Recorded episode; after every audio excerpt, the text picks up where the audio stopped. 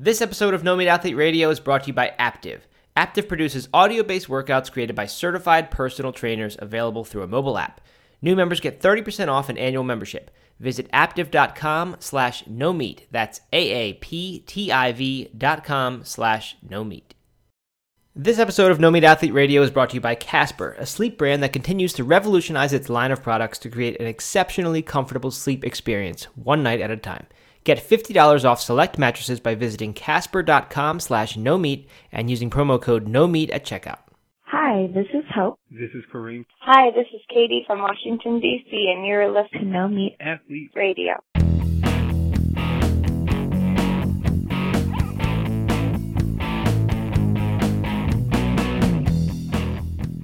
Doug, I'm not sure how much the listeners have picked up on this, but we've had two tech fails in a row. Yeah, yeah, it's true, and I feel kind of bad about it. I'm a little ashamed because as as uh, I, I don't know, I don't know if you would say this, but as kind of the de facto um, tech guy of of the podcast, um, I'm kind of I feel responsible for the fact that the video that we were all hyping up and so excited about never came to fruition, and last week's episode, which wasn't my fault, I don't think, but it was it was just a, still a very frustrating experience. Uh, we ended up not being able to get it up either. Oh, I thought I thought you were taking responsibility for my for my beach condo's Wi-Fi not being good. I thought you were stepping up. But it was, you know, but there I was. I was trying to send you all these links for how we could Right. record different stuff, and it just nothing worked out. And uh, I gotta say, man, the video was just a really heartbreaking experience for me. Really? it was just disappointing. I just I felt like I was I'd spent a bunch of time on uh, trying to get that thing up, and just felt like felt like the uh, felt I don't know helpless in in the world of technology.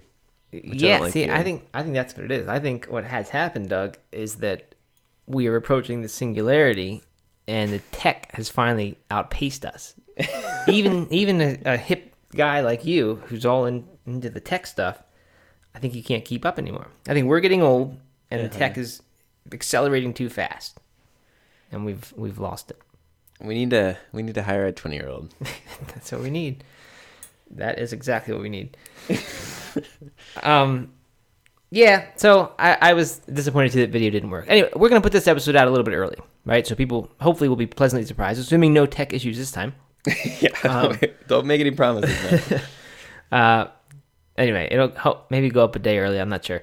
Um, but the video thing, I think I think is on a slight hold right now. But we're gonna get it working. We we still have this whole other video idea, uh, and the podcast on video will be sort of just a little add on to that.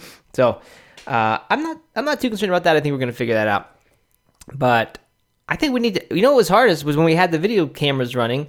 Uh, I felt like it was really awkward and like kind of hard Yeah. to do a good episode. So that's I think we I think we need to make our episodes better. The past two episodes have been a little, a little shaky to me, a little bit. uh Yeah, you said that. You uh, you said you've been disappointed in season three so far, which I have. I've been on the internet blogging about uh you know how much I don't like season three of Nobody just been like leaving comments, like Yeah. anonymous comments all over the place. Yeah. Uh, no, I just, I just think we, I, I don't know. I think we're on the right track. I just, I don't think those past ep- I, we're, we're trying to experiment too much. We're trying to find things. That's not, right. not even too much. I'm glad we're doing this stuff, but a a consequence of that, a symptom of that, is that uh, I don't know. Just made the episodes a little bit, little. We haven't quite found hit our hit our stride. I guess That's true. found That our sweet spot. that- that's very true. Anyway, but hopefully But- we can do that with this episode, right? Yeah. Yes. But I feel like a lot of big things have happened in the last week. I mean, you went, you spent a week at the beach, Fourth of July. It was a good, uh, good little week, right? It was a great week. I I spent actually about ten days at the beach. I did like a little three day uh, guys weekend kind of thing That's with a some. long time. It was a long time, and I didn't want to leave. It felt like uh, I could have done another week. It was it was like I was hitting you know hit that point where as everyone talks about, you get into vacation and then a weekend you're like you finally are really relaxed and into it, and then you gotta Right. go home. So, um, yeah, it, it was really good. I did the guys weekend, and uh, you know what they had there? The that retro Nintendo thing, that little mini one. Oh yeah. So Uh-huh. we did Which that has like lot. all the games. Yeah, so I played like Metroid and Excite Bike and Kid Icarus and uh, Oh, cool. Super C, Tecmo Bowl.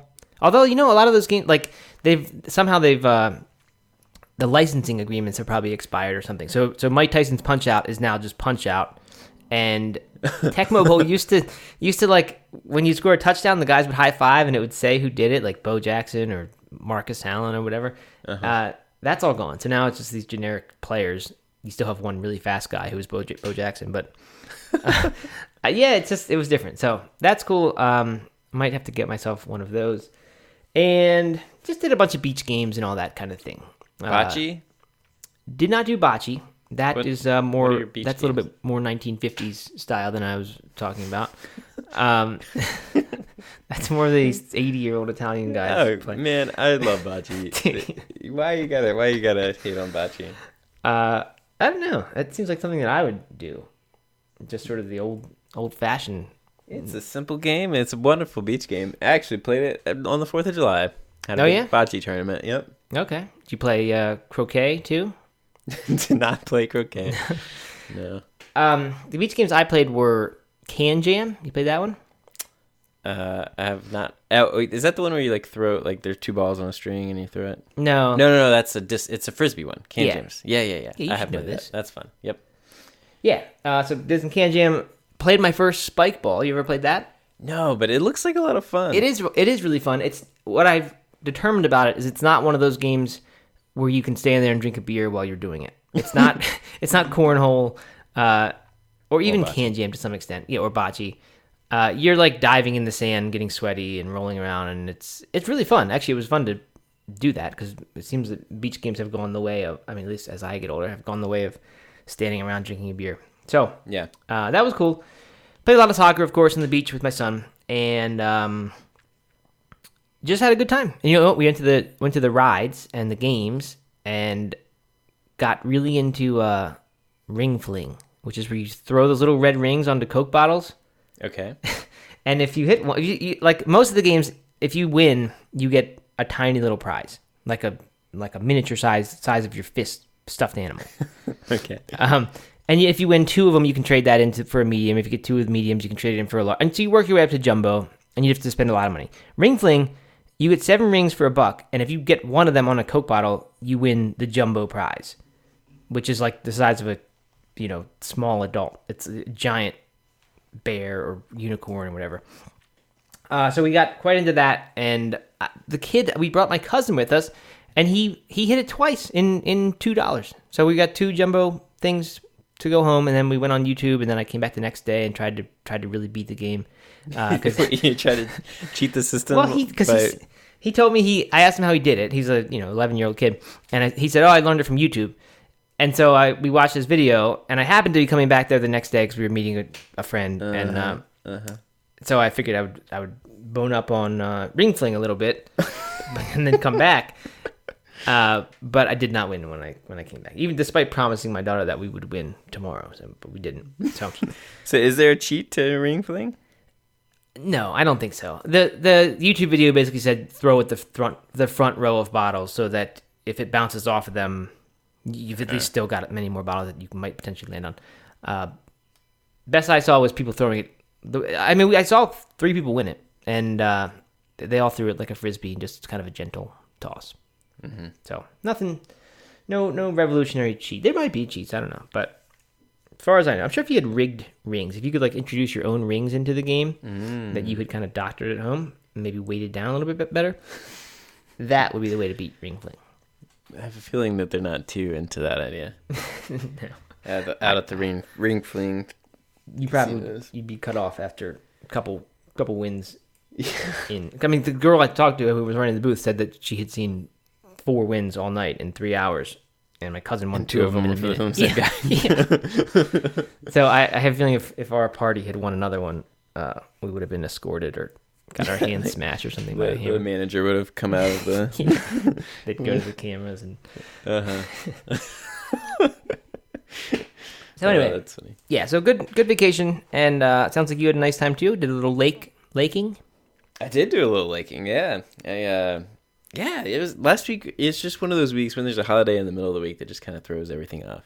Mm-hmm. Um, eh, but in a good way. Yeah, the fourth was great. We had a big vegan barbecue, did that whole thing, uh, which was wonderful. And then uh, had a lake day this weekend, which you know I don't know. I, I think I've probably talked about this last summer because I get so excited about it every Oh, summer. not stand up paddle.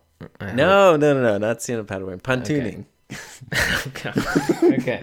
Which uh which uh you know a couple years ago had someone told me that you would be excited about getting on a pontoon boat and floating around a lake all day i would have laughed in their face but it is the most fun thing activity to do it's it's just so relaxing you like just hang out on a pontoon boat I don't put- even know what that is. Is that like the banana boat thing?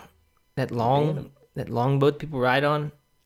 no it's like a I it's like those big flat boats that you can that have like chairs and they have two i don't know Is it a Casper mattress out floating in the middle of the it's lake? kind of like a Casper match. No, um, no, it's. I mean, I don't even know how to how to describe it. Really, it's like got two big barrel things at the, on the bottom. You've seen them. They're like Mm-hmm. they're like you know. There's the speed boats Yeah, yeah, and yeah. there's the slow boats, basically, and that's it's basically one of these slow boats. Does it have like a big fan motor that pushes you around slowly? No. I don't even know what you're talking about, but no, no. Um, Google it, and, Okay. and you'll see. Uh, it just it's just really fun and relaxing. So you like pull up into a cove, you swim for a little while, and you cruise around for a while. Mm-hmm.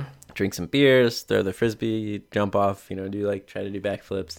It's trying to master trying to master the front flip today or this past trip, and did nothing but bruise myself. Um, but it was just it was just a really really relaxing, good way to spend a day. And the lakes down here are just gorgeous because they're in the mountains.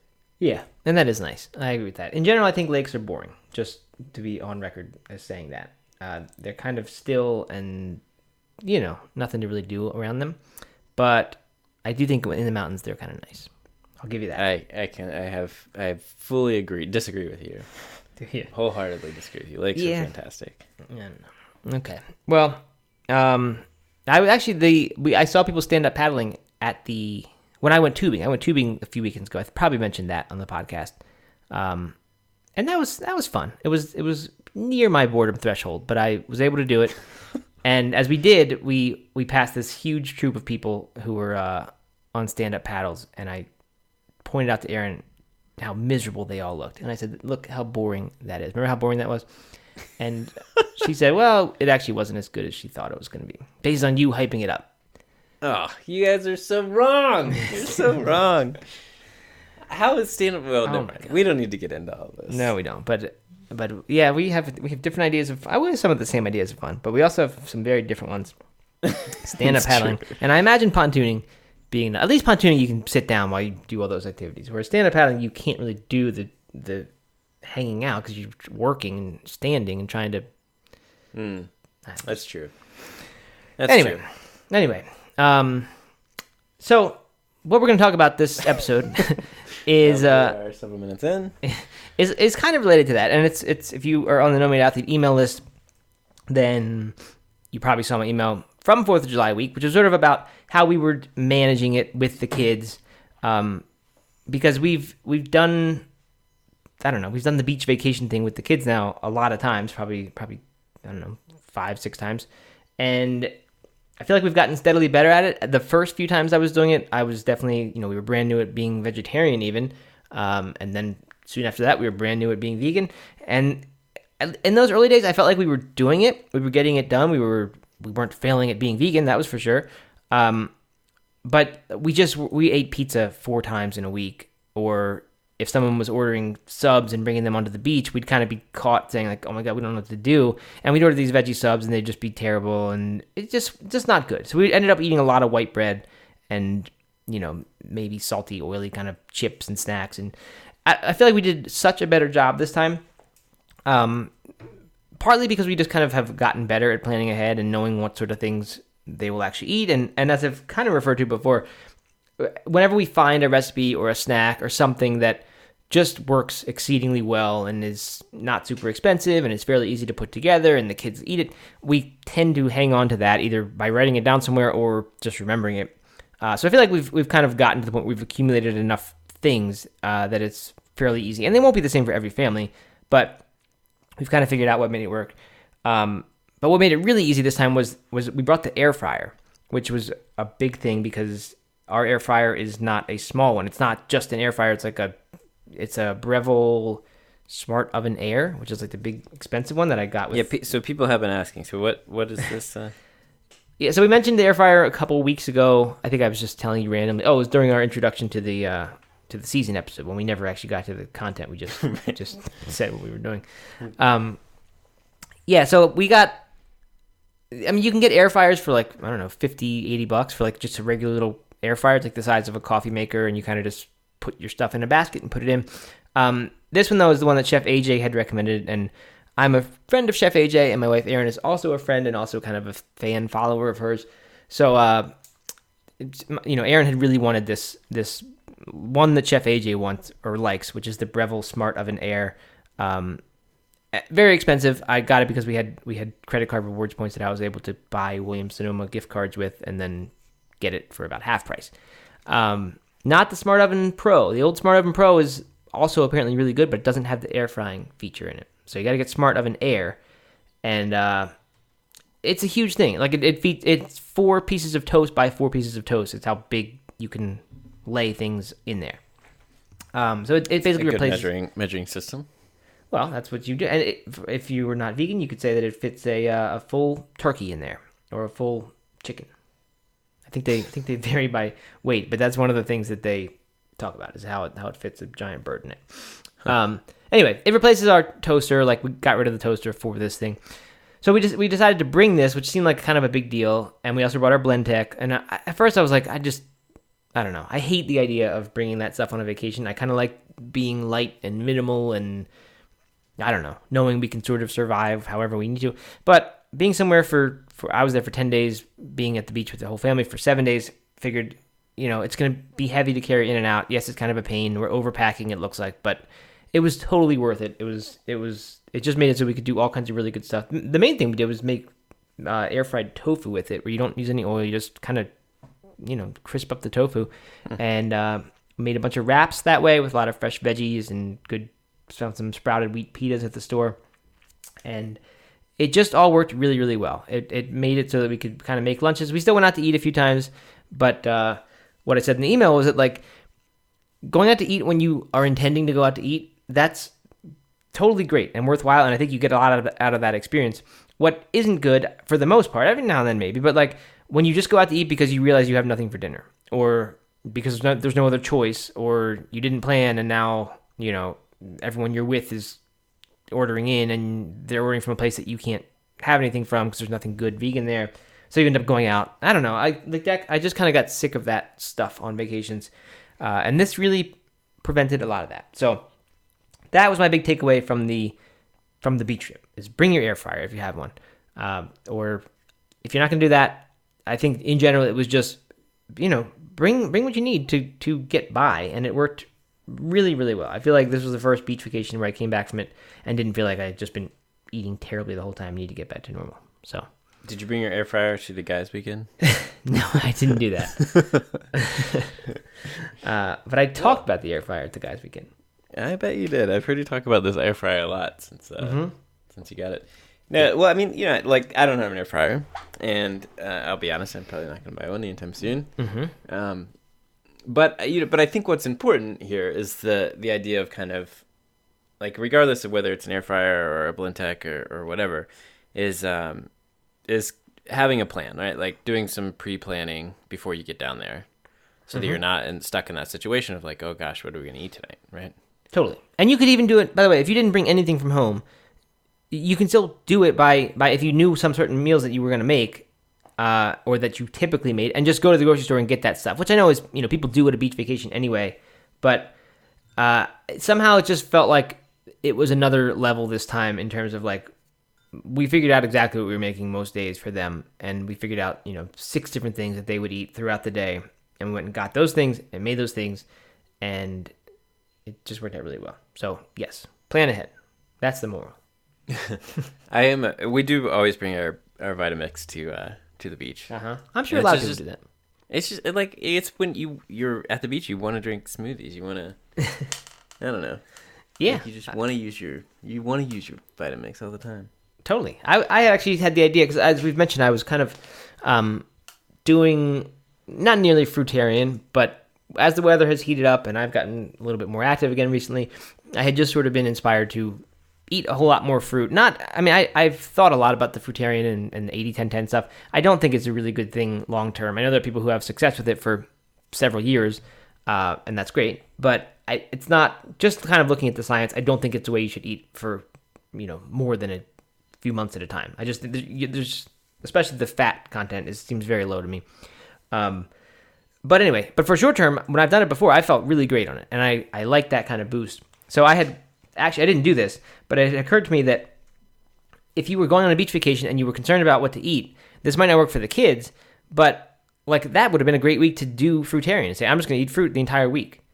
Especially if you're willing to do it and not be super strict about it. The challenge would be you're trying to be fruitarian and then you know four o'clock rolls around and people start cracking beers on the beach and bringing out the the pita chips and hummus and like you know you have to eat your six bananas I, that's when it would get hard and be impossible to well for me impossible to stick to uh, unless yeah, I, I kind of feel like vacation is the exact wrong time to really like that yeah i mean maybe seems... like maybe like a bunch of fruit for breakfast and that kind of thing but like yeah i th- i think the way to, to do that like if and uh, you know what? I'm gonna. I have another beach vacation later this summer with friends. Maybe I'll try it then. Um, just to show you, Doug, and I'm gonna just to prove me wrong. Yep, and I'm not gonna do any pontooning or any uh, stand up paddling. I'm gonna okay. do it in anti. You're so much more fun than I am. yeah. you, get to, you get to eat bananas all day. Exactly. I'm not gonna play any bocce. I'm not gonna play any croquet. I'm just gonna do fun things. Um, but here's what I was thinking. You could like if that i mean for me having that little game to play that's hey i'm being fruitarian at the beach mm-hmm. like that would make it suddenly it just adds a level of appeal to me. And it's so simple. If you could just bring a big bag of produce a big bag of fruit to the beach then i don't know it's just easy. The problem is and this is something i've learned a lot recently i've started to recognize that you try to be 100% something and it ruins it in many ways. Like if you could if you could eat okay, let, let's let's set aside the issue of whether or not fruitarian is healthy for a long term. But if you could eat all fruit all the time or a super healthy diet, but then it just happens that at happy hour and dinner you end up doing something else because that's what people do on vacation and there's other things to eat and it's hard it would be hard you'd be it would get to the point of you're causing a big inconvenience to yourself to, by sticking to this fruit diet um but that would be a super healthy, great vacation, right? If you ate fruit and vegetables all day, and then just at, at four o'clock and dinner time, you ate things that you know were still pretty healthy, but were not raw fruit and vegetables anymore. That's that would be great. That'd be a great vacation.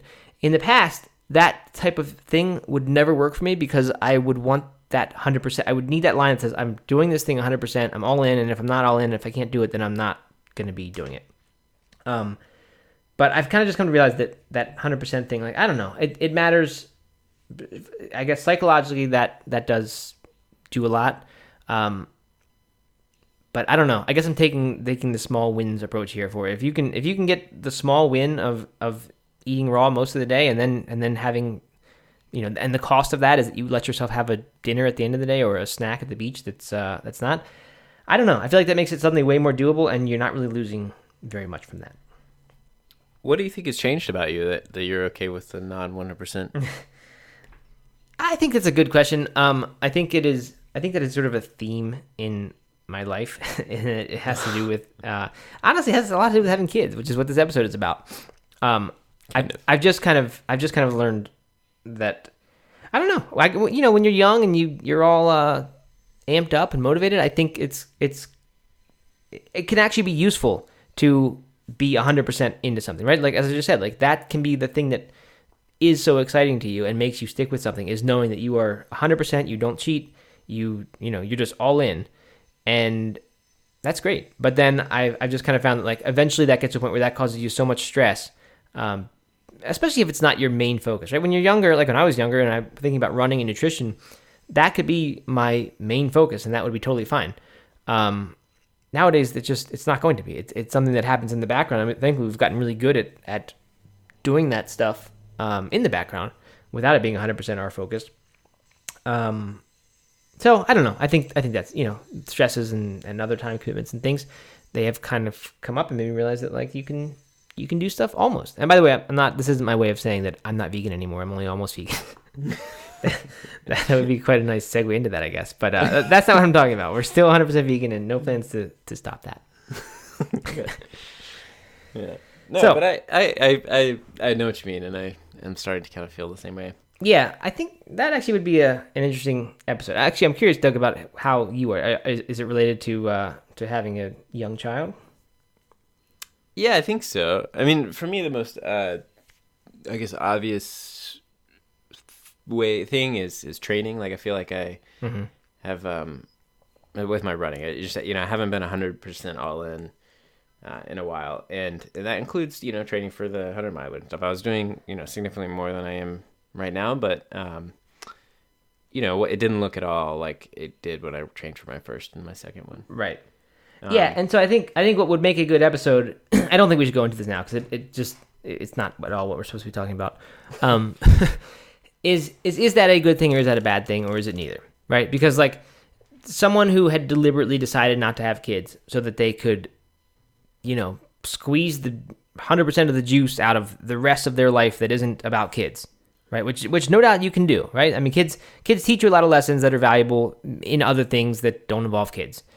I mean, uh, that's true, but it's just a major, major time commitment. In it's just it's just a whole changing of priorities, right? So you can't possibly with kids. Maybe there are people who do it, but you can't possibly that I can imagine pour 100 percent of yourself into something.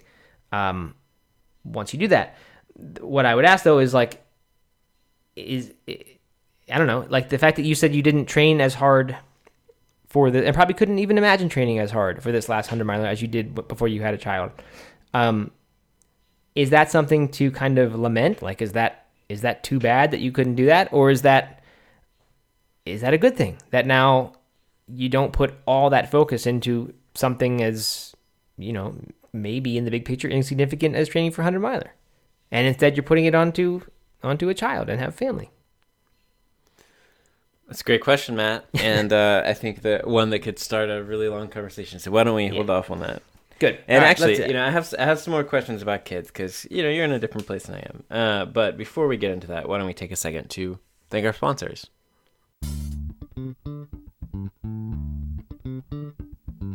This episode of No Meat Athlete Radio is brought to you by Aaptiv. Aaptiv produces audio based workouts created by certified personal trainers available through a mobile app. Aaptiv makes the highest quality training available to everyone with a carefully selected group of certified personal trainers that guide you through every workout. The trainers have a wide array of personalities and offer a variety of classes and levels, from just starting out to advanced, to keep you engaged with your program over time. There are even over 30 classes added to the app each week. Now, we've mentioned before that I've used Aaptiv for strength workouts a few times, but recently I've been testing out the running workouts as well, which is pretty cool. If you're in a funk with your plan and need to mix things up, just throw in the app. They have a variety of speed workouts and interval runs, treadmill workouts, and even race specific workouts for 5Ks, all the way up to the marathon. It can be pretty fun to have a coach in your ear telling you exactly when to push and when to pull back. Subscriptions start at $14.99 billed monthly or $99.99 for an annual membership. For a limited time, new members get 30% off an annual membership, which is just $69.99 for the whole year of unlimited workouts. Visit aaptiv.com slash no meat. That's A-A-P-T-I-V dot com slash no meat. This episode of No Meat Athlete Radio is brought to you by Casper, a sleep brand that continues to revolutionize its line of products to create an exceptionally comfortable sleep experience one night at a time. Casper's mattresses are designed by humans for humans. The original Casper mattress combines multiple supportive memory foams for a quality sleep surface with just the right sink and just the right bounce. Matt, I don't know about you, but one of the most annoying things about buying a new mattress is dealing with the whole bulky mattress and box springs, trying to wiggle it into your bedroom and, you know, sneak it around corners, get a hoist, get a get a good grip on it. Casper, on the other hand, delivers mattresses straight to your doorstep for free if you live within the U.S. or Canada in this compact box. You just open it up and the mattress takes form. It's easy and it's pretty cool. Considering we spend one third of our lives on a mattress, it's so important to truly sleep on a mattress before committing. That's why Casper gives you 100 nights to try it out. Get $50 towards select mattresses by visiting casper.com slash no meat and using promo code no meat at checkout. Terms and conditions apply. That's $50 towards select mattresses by visiting casper.com slash no meat and using promo code no meat at checkout. Okay, so we don't, actually we do have a beach trip coming up, um, but we're staying with family. It's family at someone's house. It's a little different, but, um, you know, one thing that, that Eliza, that we're struggling with, not struggling with, but we're thinking a lot about is, um, is like car road trips type stuff, and and um, you know how to handle food on the road. You know, and that's the thing I think that a lot of vegans um, struggle with at the beginning. Anyways, like what do you eat on a on a road trip? You know, like where do you stop? And like all your kind of go to fast food restaurants might not have very good options for you anymore. So like, what do you do? Right. Um, did you think that with kids now, it's any different than it was? I mean, I guess you had the kids when you went vegan, but I mean, do you think it's different for people with kids than just people without kids? Uh, yeah, I do because I think I think a grown up can uh, can endure some bit of discomfort, and and a kid for the most part can't do that, right? I mean, I guess you can eventually teach them to, or or they can just get used to it. Uh, and as they age, certainly they're they're more able to endure discomfort. But like, you know, like yes, if you were traveling alone, and we do we do a eight to nine hour drive back to the Baltimore area every now and then, maybe once twice a year now. Um, and like you know, Erin and I could could do that, and we could stop at a grocery store and grab some apples or something, and we could just eat apples for the for the trip, and we'd be all right, right? I mean, eventually you're kind of craving something different, but you're fine. Um, kids, having a kid and having them try to do that as well, eventually puts them over a threshold where they get so annoying that you you can't possibly endure it anymore yourself, if that makes sense. Right. So, um, we, you know, there's just another layer of planning that has to happen. Uh, on top of that, I think also like there's, and this is this speaks to the choice to be plant based for yourself versus the choice to have your children be plant based as well. Um, there's the whole like I'm okay just eating terrible food and stop stopping at Taco Bell um, for myself, but I don't really want the kids to do that. Like I, I just would rather Yeah, keep making the right. right. choice for them, even if it's just one time. And I know I just talked about perfection, and you know you're not going to be perfect, and there's not there's not much value in trying to be perfect. Um, but I don't know with the kids as often as possible. Like in the moment, the choice we make, I just try to make the good one for them. I just feel like those things add up, and you know I'm okay with me eating something junky. Speaking of Taco Bell, have I mentioned this on the podcast, Doug? Seven layer burrito, no cheese, no sour cream. What seven layer burrito, no cheese, no sour cream? Yeah, Sid Garza Hillman turned me on to this.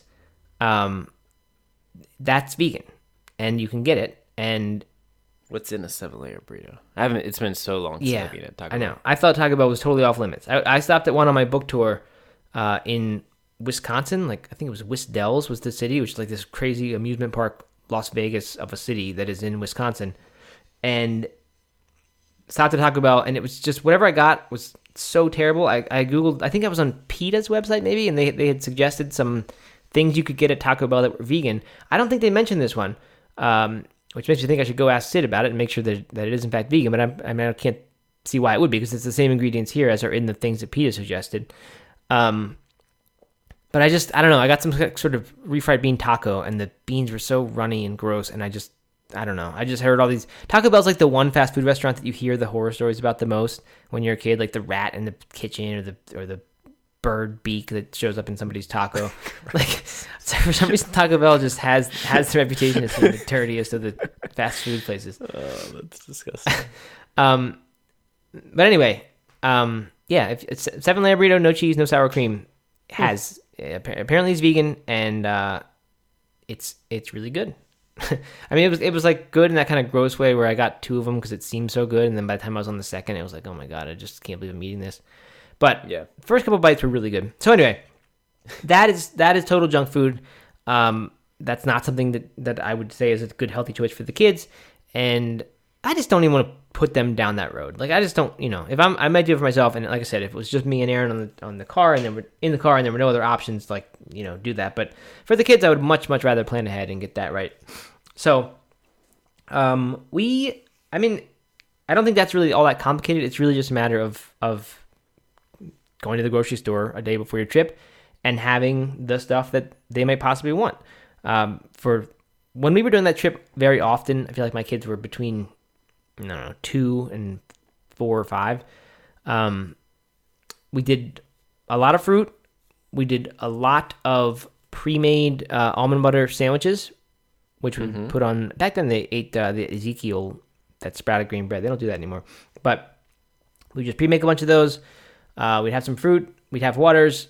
Nowadays, we have Larabars because they're really into those, and for the most part, they're pretty healthy. They're usually just dates and nuts. Um, you know, and then whatever other snack that they are kind of into. And I think often, like at the end of an eight-hour trip, is when we would kind of eventually cave and bring out the the pretzels and say, "Okay, everyone have some pretzels now because you made it really far." Um, but you know, that's kind of how we did it, and and it was never that bad. I, you know, there's you can stop at uh, Chipotle. I mean, it's tons of oil and and salt in that, but uh, it's a good little treat now and then, and not the worst thing you could be eating. Uh, stopping at a Whole Foods is, is really great because, of course, because they have the hot food bar. Um, so we would do that kind of thing time to time.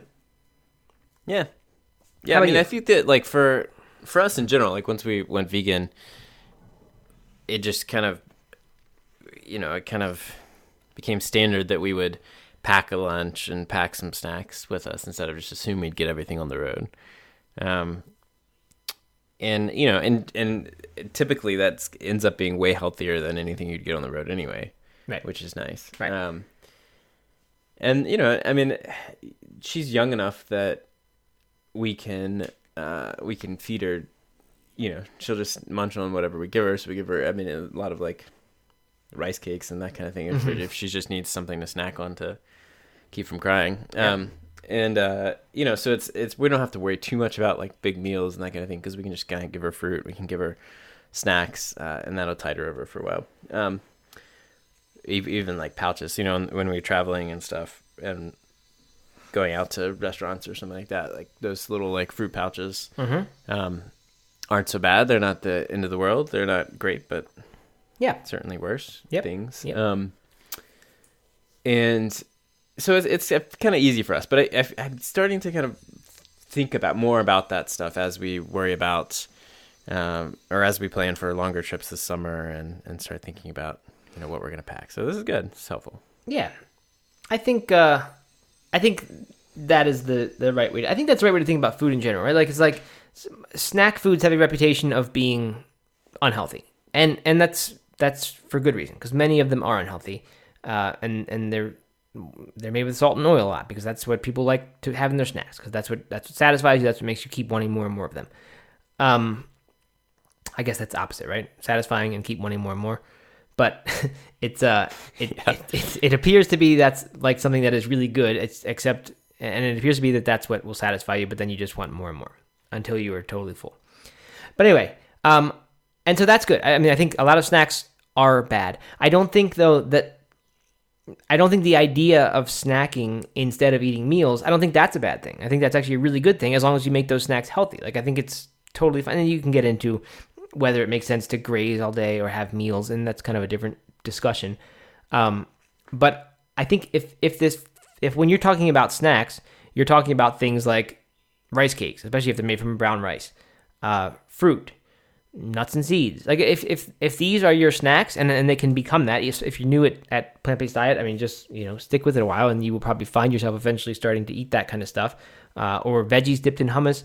Like if if the snacks you're eating themselves are healthy foods, I think there's still this unnecessary amount of guilt that people have, especially when when feeding their kids, that just goes back to the idea that they're not giving them you know square meals that have the protein and have the carbohydrate and have the greens over here.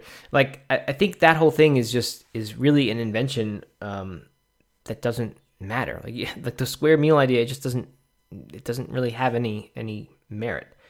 Um so I, I think as long as you're eating healthy food like you could just keep eating that healthy food all the time. You wouldn't need to do meals right? You could you could eat your healthy snacks and that could be your diet uh, and this i've written about this before that like it used to be that I would on the days when I wouldn't have any dinner um, planned or, or wouldn't have ingredients in the house, I would end up just eating snacks, and I would and this at, at, this was short, shortly after becoming vegan, and I would end up you know deciding just to make a smoothie um, or eat some fruit or you know eat whatever leftover brown rice I had in the fridge along with and like I had this early on I had this this sense that that was not good and then it was like I started to realize that that was uh, way way healthier than most of the things that I had used to even even plant based um, consider a meal, right? Like a veggie burger, which is all full of processed stuff. I mean, there are good ones, but but there are a lot of them are, are bad. But I think people still have this sense that if you give a kid a veggie burger, even on a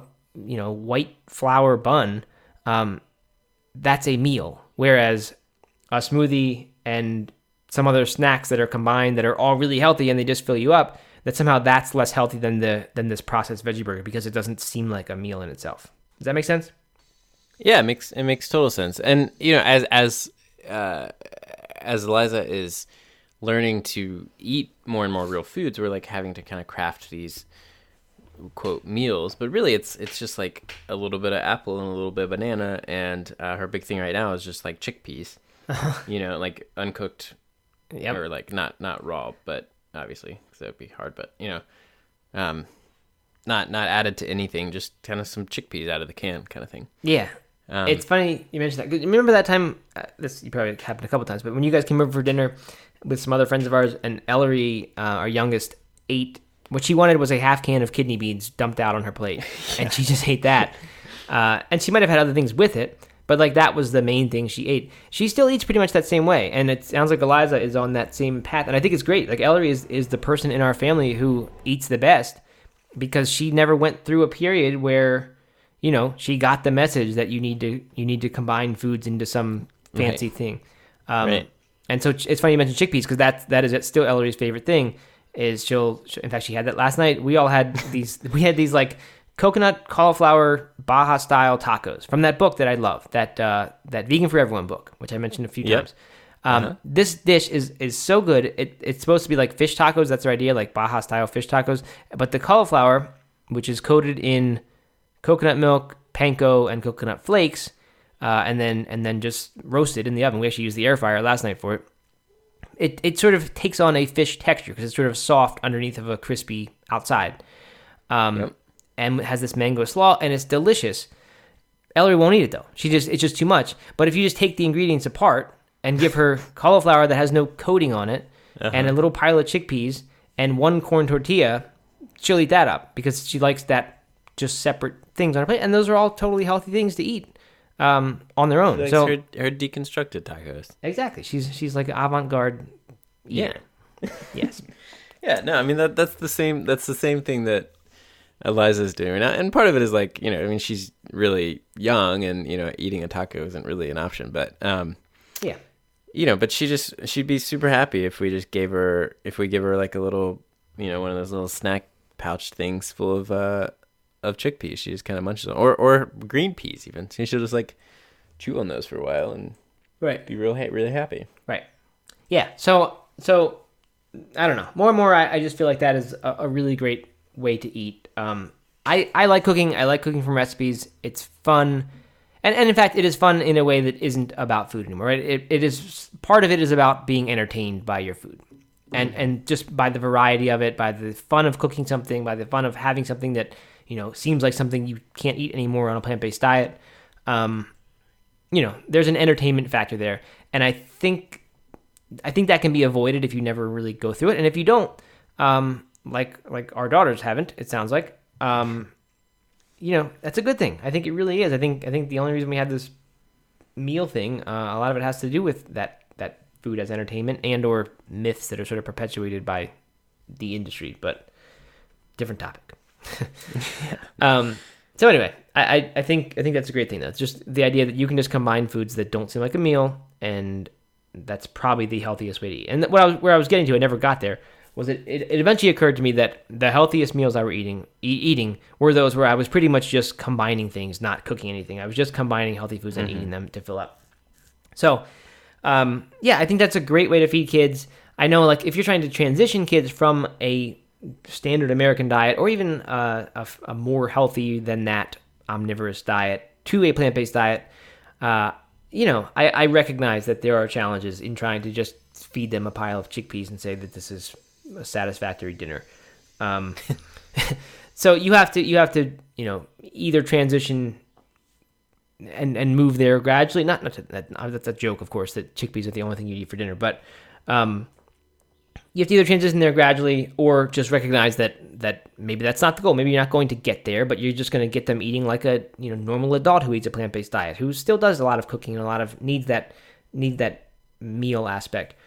Um, but anyway, it, it's I guess I just want to recognize that like it is totally different. I think, and I've even noticed that with like we have a son who started out vegetarian, and we were so new at this that we were you know we would do the Gardein fried chicken things, and you know they're not chicken; they're made out of whatever Gardein makes their stuff out of.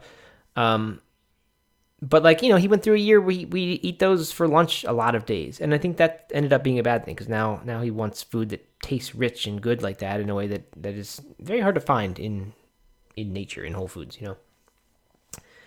So, um, You know, you little side story. You Yeah. want to know how Eliza gets her greens? sure. No, I like if you were to give her a salad, she or like you know lettuce, she wouldn't eat it. But Right. uh, in the garden, she loves picking it, and she'll just eat so much of it. She'll just like go to town on some kale if she walks up to it and grabs it and just like rips it off and that's starts eating that's so interesting. I mean, that's just like such a great illustration because people give that advice all the time for parenting. They say involve the kids in the process. yeah, and uh, I've never, I haven't heard of someone doing that, but that's perfect. I mean, that that is exactly how it should be, right? I mean, like if you see something come out of the ground and it's green and looks good, like it seems right that our instinct would be to eat that. to eat it. Yeah, Um, whereas when it, if it shows up on your plate, though, in in salad form, uh, or especially if it shows up on your plate in like sautéed kale form, and it's sort Right. of much different now. I can see why a kid would think that's gross, but out of the ground, it takes on a, a different level where it's not it's not gross anymore. Yeah, yeah. It's uh, it's super cool. And so now every night we like go water the garden, and we take her, and uh, and she has her. Her greens that way, which That- is awesome. really Another funny. funny thing, sorry, cute kid moments. Mm-hmm. Uh, we were grocery shopping over the weekend, and um, she, we've been learning about broccoli. Uh, she has like some toy broccoli things in this like little toy kitchen thing, um, and uh, I was loading up the grocery cart, and I grabbed a bunch of broccoli, and she wanted to hold it, and then she just held it the, the entire time we were shopping. She's sitting in like the little front thing, held it, and just kind of like nibbled on it the, the whole time, like this huge head of broccoli. It was That's great. funny. Yeah, You should take videos of these, Doug. These could I have a good, I have a pretty good photo of that. Maybe we'll uh we need maybe we'll video. post it somewhere. ABC's Yeah, not video not could've been viral, photos, Doug. man. Exactly. ABC want these could be your next. This could be your next gig. Producing viral content. viral content uh, of my daughter, you know, using her to make make tons of money. I think you should. I think her grazing in a garden, going around eating her salad in the garden, that's that's Facebook gold as far as I'm concerned. Next time, maybe tonight. yeah, you should do it. Well, that's cool. I think that is such a good illustration of this point that everyone tries to make. Um, but I think Mhm. nothing is better than than that one. Um, speaking of salads, though, we we had a hard time getting ours to eat salad for a long time. It turned out that the key was making a dressing that tastes really good, and uh, we have this this our friend Evelise Capo, who's uh, runs the food pharmacy. I think it's foodpharmacy.com. Um, they came to visit us a few weeks ago, and she again made this strawberry dressing that is just you know it's sweetened with strawberries and dates, and put that on salad, and the kids love it. Uh, similarly, we have a cashew ranch dressing that they also really like, and if you just Google cashew ranch, you'll find plenty of them. Um, but I think I think, assuming Doug, you eventually want to get away from having her go out in the garden to eat her salad. Um, Well, The- it's a point that greens are not going to be in the garden all the time. Um, So, the, yes. the thing to try would be experiment with different dressings until you find one that she just really likes, and then you know go from there. So, um, what else? What else with with uh, kids? Because the point of this episode is not vacations. It's uh, it's how we kind of do the how we do the kid thing. So, um, what else, Doug? I don't know. I mean, you know, I think that snacks is kind of, you know, as someone with a 19 month old, so right, so, um, you know, it's a little different situation than a four year old. Mhm. Um, but you know, for her, it's just snacks are like the best thing we can do all day. Is just to have a bunch of pre-cut apples and um, you know, chickpeas or peas or whatever, and um, just things that she can kind of munch on Yep, yep. and that's been um she you know if she sees us eating she wants to eat right Yeah, and sure. um and she oftentimes like if we're snacking on pretzels or snacking on something that's not healthy like that's the only thing she wants right she won't take a healthy snack. So, Mm-hmm. but if you give her the healthy snack first, or if she's full on the healthier snacks, um, then it doesn't really matter what you're eating. Right. that, that, that sounds like we just eat nothing but junk food. Um, when in reality, actually, her her watching us and wanting to eat our um, Corn our chips. snacks has made us want to snack healthier. There you go. So you, you're gonna change the afternoon corn chip habit? Well, you know, I'm starting to because I don't do it in front of her anymore.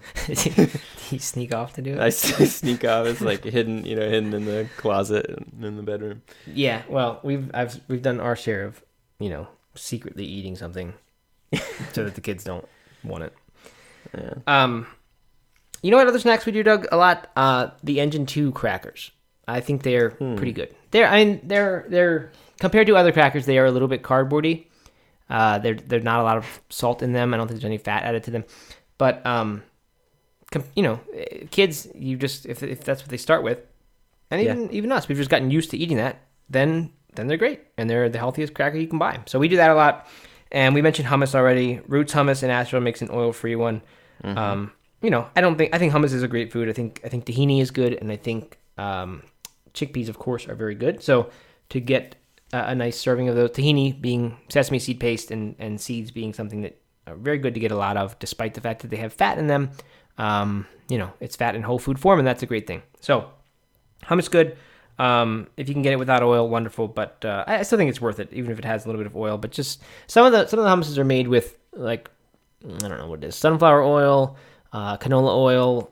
I try to you just try very hard to find them or make your own better uh, if you're gonna have oil in it, and just use extra virgin olive oil because that is uh, healthier for sure. And you know what else we got? We mentioned rice cakes. There are these spelt flax cakes that are at Whole Foods. Have you seen those, Doug? They're little square shaped ones, real thin. No, I don't think I have. No, I feel like I've seen them so many times. I just assume everyone has, but it's probably just because you know we buy them, we have them in our house all the time.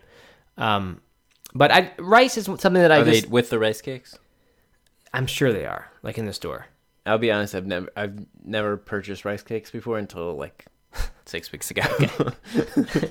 Um, they're with the rice cakes, but only like in a in a fan store. If you go or if you go to a regular grocery store, and we uh, we love our uh, our grocery store conversations, grocery store snobbery. Um, you go to a regular grocery store and you go to the snack aisle, and if you're if you're seeing the rice cakes there next to the potato chips and all that, they're probably not going to have these little mini square ones. But if you go to Whole Foods and look where their rice cakes are, uh, you get you get a good variety of rice cakes to choose from, and. I mean, rice. Rice is great. We've mentioned it as a good food. Brown rice, good whole food. Um, it does have arsenic in it, and in in levels that are higher than ideal, um, and potentially dangerous. It's there's there's some science that suggests that it, it that although the levels of arsenic are high in these, uh, it doesn't seem to be manifesting in the form of of uh, cancer as as one would fear that it might. Um, but anyway, try to avoid I just don't like to eat brown rice all the time. So what's great about these is, is it is made out of spelt and flax, and uh, somehow I don't know what they do. Maybe they puff it or something, but it just has the consistency of a rice cake, but it is not rice. It's made out of spelt. So we I like that as sort of an everyday thing. Uh, again, I don't want to say that like you shouldn't eat brown rice. We do plenty of brown rice when we cook it. Well, we get it imported. That's that's a brown rice tip. Uh, typically, imported brown rice from Thailand or India is going to be lower in arsenic than um, rice from like southern U.S. And if you cook it using what is called the pasta method, where you put a giant pot of water and you just boil your rice in that water for a long time, uh, and then you have to drain it because you have all this excess water, but also all this the arsenic has hopefully leached out into the water, so you can just rinse it away.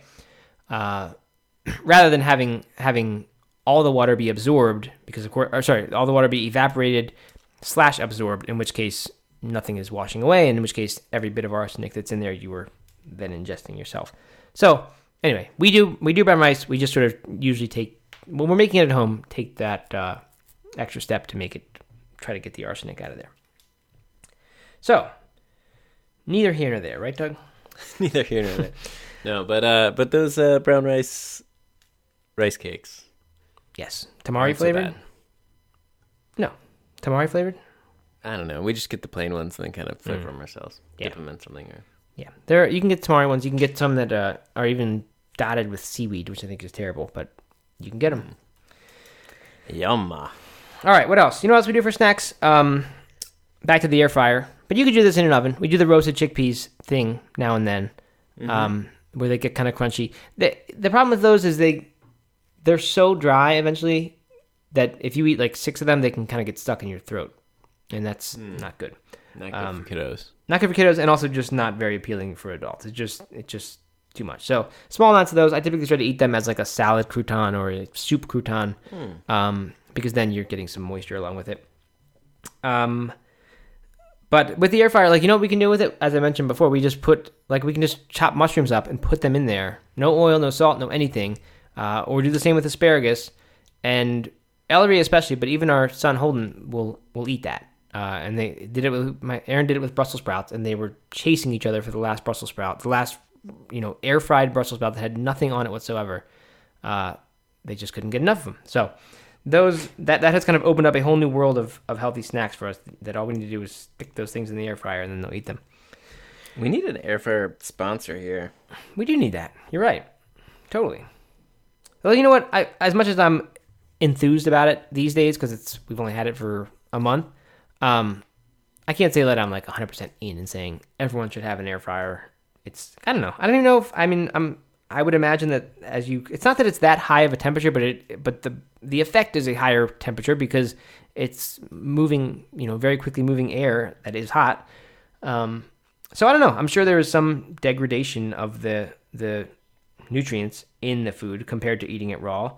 Um, so I don't know. I'm, I haven't really, admittedly, have not looked at the science to see what happens with the nutrition of an air fryer. But uh, to me, it's kind of one of those things that even if it is slightly less healthy than eating raw, which surely it is, um, it's a great thing if you can get your kids to eat these vegetables without anything added to them.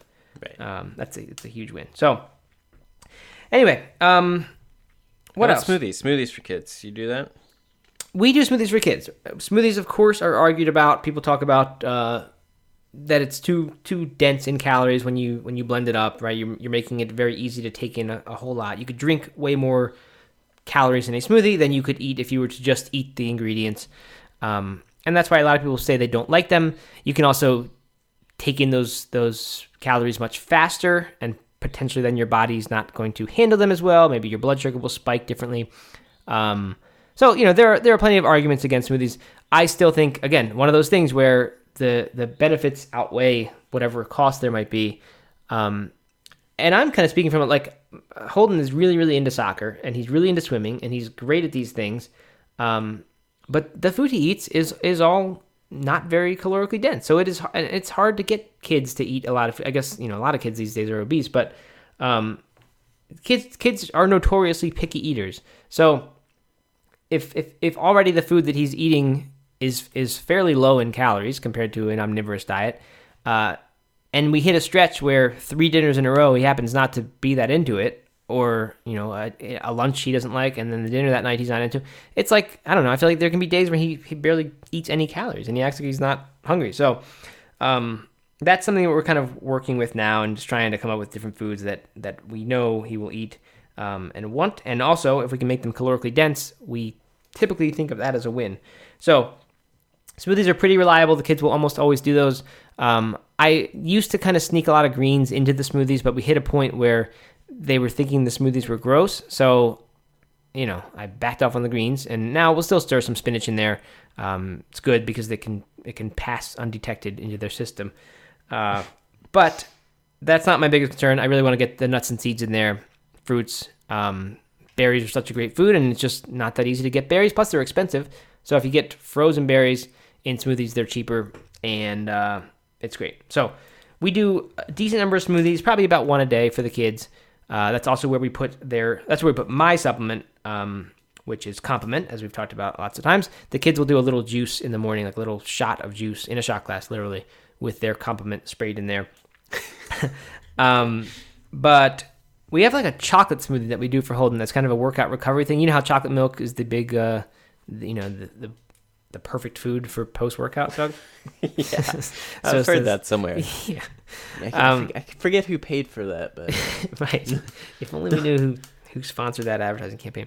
Maybe it was just maybe it was just uh, you know us just sporting organizations just looking out for the best. that's right. children. Just a PSA for Yes. the general public. Yes.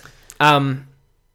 But anyway, chocolate smoothie, not not at all because chocolate milk was supposedly this great recovery drink, but it just it just is a nice filling thing. Um, so we can we can put a bunch of nuts and seeds, uh, almond milk. Sometimes we use soy milk just to boost the uh, the calorie content of the smoothie. Some cacao, um, a couple of dates, frozen bananas, and it's this really good, almost milkshakey thing that uh, that he will drink up. So yeah, we like we like it for that reason. Um, yeah, I'm just I'm just a smoothie fan. I think it's very important not to chug that smoothie. I, I do recognize that that is uh, one of the objections, and I think that is accurate. That that it allows you to drink it very quickly. So don't drink it quickly. You know, take 30 minutes to drink your smoothie if you can. Um, for me, it helps to have it in like a an opaque glass or opaque uh, container because if you see the smoothie and you're just seeing it thicken and get gross and discolor, I don't like that. But uh, if I can't see it, you know, I'll just drink it. So, um, yeah, there's that. How about you guys? You you learn about smoothies, Doug? We do we do smoothies quite a bit. Yeah, a couple times a week for sure, if not more. Mhm. Um, and recently, I don't know, in the past few weeks, we've started introducing them to Eliza. Mhm. Um, I don't know why we were holding off before. No particular reason. I don't think we just seemed kind of messy, I guess. And uh, but now she she does really well with straws, so we can give her a like you know one of those reusable straw cup Mhm. things. And um, she it's been hit or miss. Sometimes she's like super into it, and other times she's really not. Yeah. Well, we're all that way. Yeah. Yeah, good. Um, Well, I think we should wrap it up, but uh, there is some more parenting advice we want to share, right? There is. Um, so this, let's see. I've got. I'm gonna run through a quick list in a minute, Doug, and then we'll. Uh, Okay. That's right. Then it won't take long. Um, and then I have a final a final thought. Uh, but Ooh, but the parenting advice exactly. But check out um, nomeatathlete.com slash parent. It is a that is a link that will redirect you to what's called the Plant Based Parenting Summit. It's a series of interviews. I think I think there are about thirty of us uh, who were interviewed for it, and including many friends of mine. Um, so including Evelise, who's there, Rip Esselstyn from Engine Two, uh, interviewed among many others. But um, it's just you know just 30 minutes, 30, 40 minutes about just kind of how we do parenting and how we on a plant-based diet. And you know that comes with a lot of stuff. We haven't at all talked about the social stuff or or how do you talk to your kids about this diet uh, because that's that's a huge part of it. They're they're gonna they get bombarded with questions about it from friends um, or if if they are good at kind of you know not making a huge deal out of it and just sort of doing it and kind of seeming like a normal kid, then maybe they don't get bombarded with the questions. That's kind of the approach that I like to have. But uh, but my kids do they do talk about it now and then with friends, and we've I, I'm always happy to hear what they say about it because I think it's a really nice reflection of um, what we've tried to tell them about it. So that's a whole different side. They're all different aspects. Um, but in this plant based plant based parenting summit, um, all kinds of stuff like that is talked about, and it's totally free. And I think it runs probably at the time this podcast goes out is probably when it is beginning. Uh, so you can go there and sign up, and you'll get emails about all the different interviews as, as they go out. So um, that's nomeatathlete.com slash parent. Um, but let's see. Final things, Doug. I was going to mention the. Oh, like because we started. I mentioned wraps. We mentioned the smoothies. I mentioned peanut butter, almond butter sandwiches. Um, mentioned the dressings. I just wanted to give more specific foods. Uh, stir fry is one that has worked really well for us. The kids, you know, they like. We kind of talked about this when when vegetables are um, cooked to death. They they become really unappealing to kids, and I think a lot of the "I don't like vegetables" sentiment, uh, even among adults, is because we're used to eating, or we grew up eating like canned asparagus or Right. uh, you know, peas out of a can. I mean, just really gross things that when you see those in their fresh state, whether you see them come out of the ground or, you know, at least uncooked or at least barely cooked, uh, the way they are in a stir fry, they actually have a lot of appeal to them. There's this crunch and texture, and you you get the sense that it's not this crazy foreign thing on your plate. Uh, it's something that you know you could imagine growing. So Stir fry tends to work really well for the kids. Um, it's actually quite easy to do stir fry without oil if that's important to you.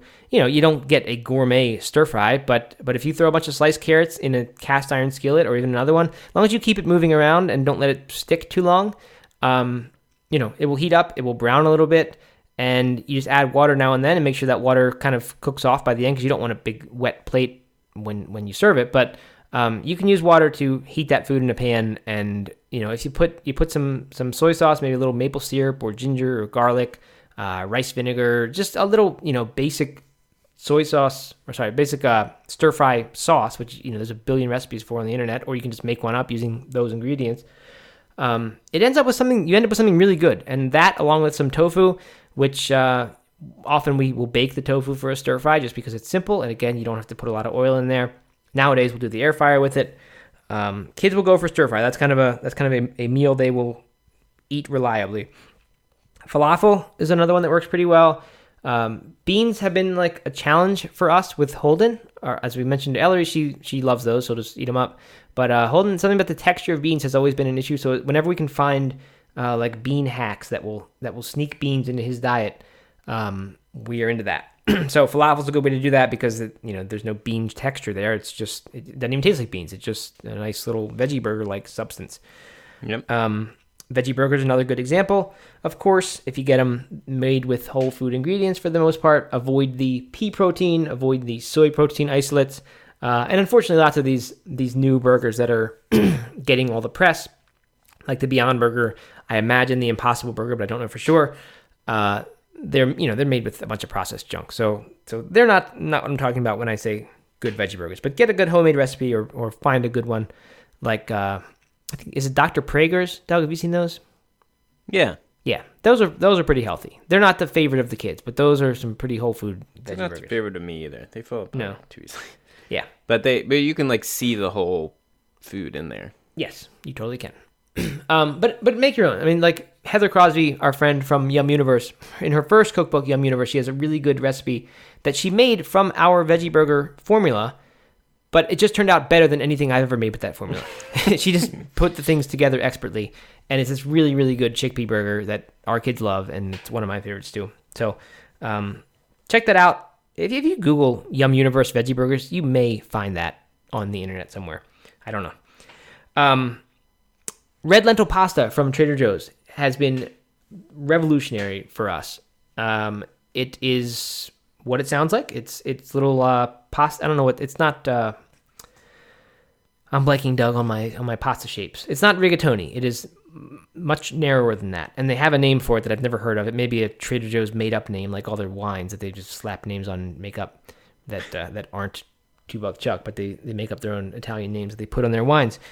Anyway, um, the pasta is made only with red lentil flour. Nothing else in there at all. I'm sure they make it with water originally, but uh, the ingredient list just has red lentils, and amazingly, it tastes a whole lot like good pasta. I, I am someone who's a little bit picky about pastas, and I don't really like when I don't like quinoa slash corn pastas. I don't like rice pasta. Um, I can I can kind of do uh, some of these some of these bean pastas. I can do the whole wheat pasta for sure, but uh, this one is the best. This one you got to cook it exactly right. If you go too long or too little, it's it's the texture's a little off. But if you get it right, it is it is almost you know indistinguishable from from good pasta, and it's made with beans. So my kids will eat the heck out of that, and that is good. Um, we have a vegan Parmesan sprinkle. If you Google, you'll probably find that on No Meat Athlete. I'm not again sure that you will, but vegan Parmesan sprinkle, just look it up. It's made with nutritional yeast, which I think is a healthy food. Uh, cashews, a little bit of salt and garlic powder, delicious. And man, I think that's I think those are the those are kind of our our big go to snacky meal type things. Of course, we do many more. As I said, like we always I don't know. I feel like we cook one or two new recipes a week, just kind of trying something new. Uh, and you know they may or may not like it, but we have a bunch of those little staples that we know they will, and we try to work those in. Um, so my final thought, Doug, is Let's hear it. actually I have two final thoughts. One of them is an advertisement for complement. Um, we so we just got back from vacation a couple days ago. Our mail was supposedly held uh, by the post office, except it turned out it wasn't held, and we didn't bother to check our mailbox.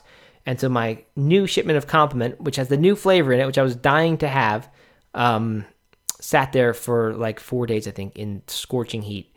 And uh, amazingly, I thought it was going to taste like terrible fishy algae taste, uh, but it doesn't. It tastes just as good as when you brought over that refrigerated bottle for me to try. And uh, Hey. it's good. So I think that is a testament to the new flavor of complement. I don't think people know about the new flavor. We haven't really like publicized it. Uh, but the flavor, like it was always good. It was it was passable. I could I could do it. but every now and then you detect this sort of algae flavor, which comes, of course, from the algal oil that makes the DHA and EPA. Um, so I would need to kind of mask it in a in a smoothie or a juice rather than spraying it right in my mouth, which is fine.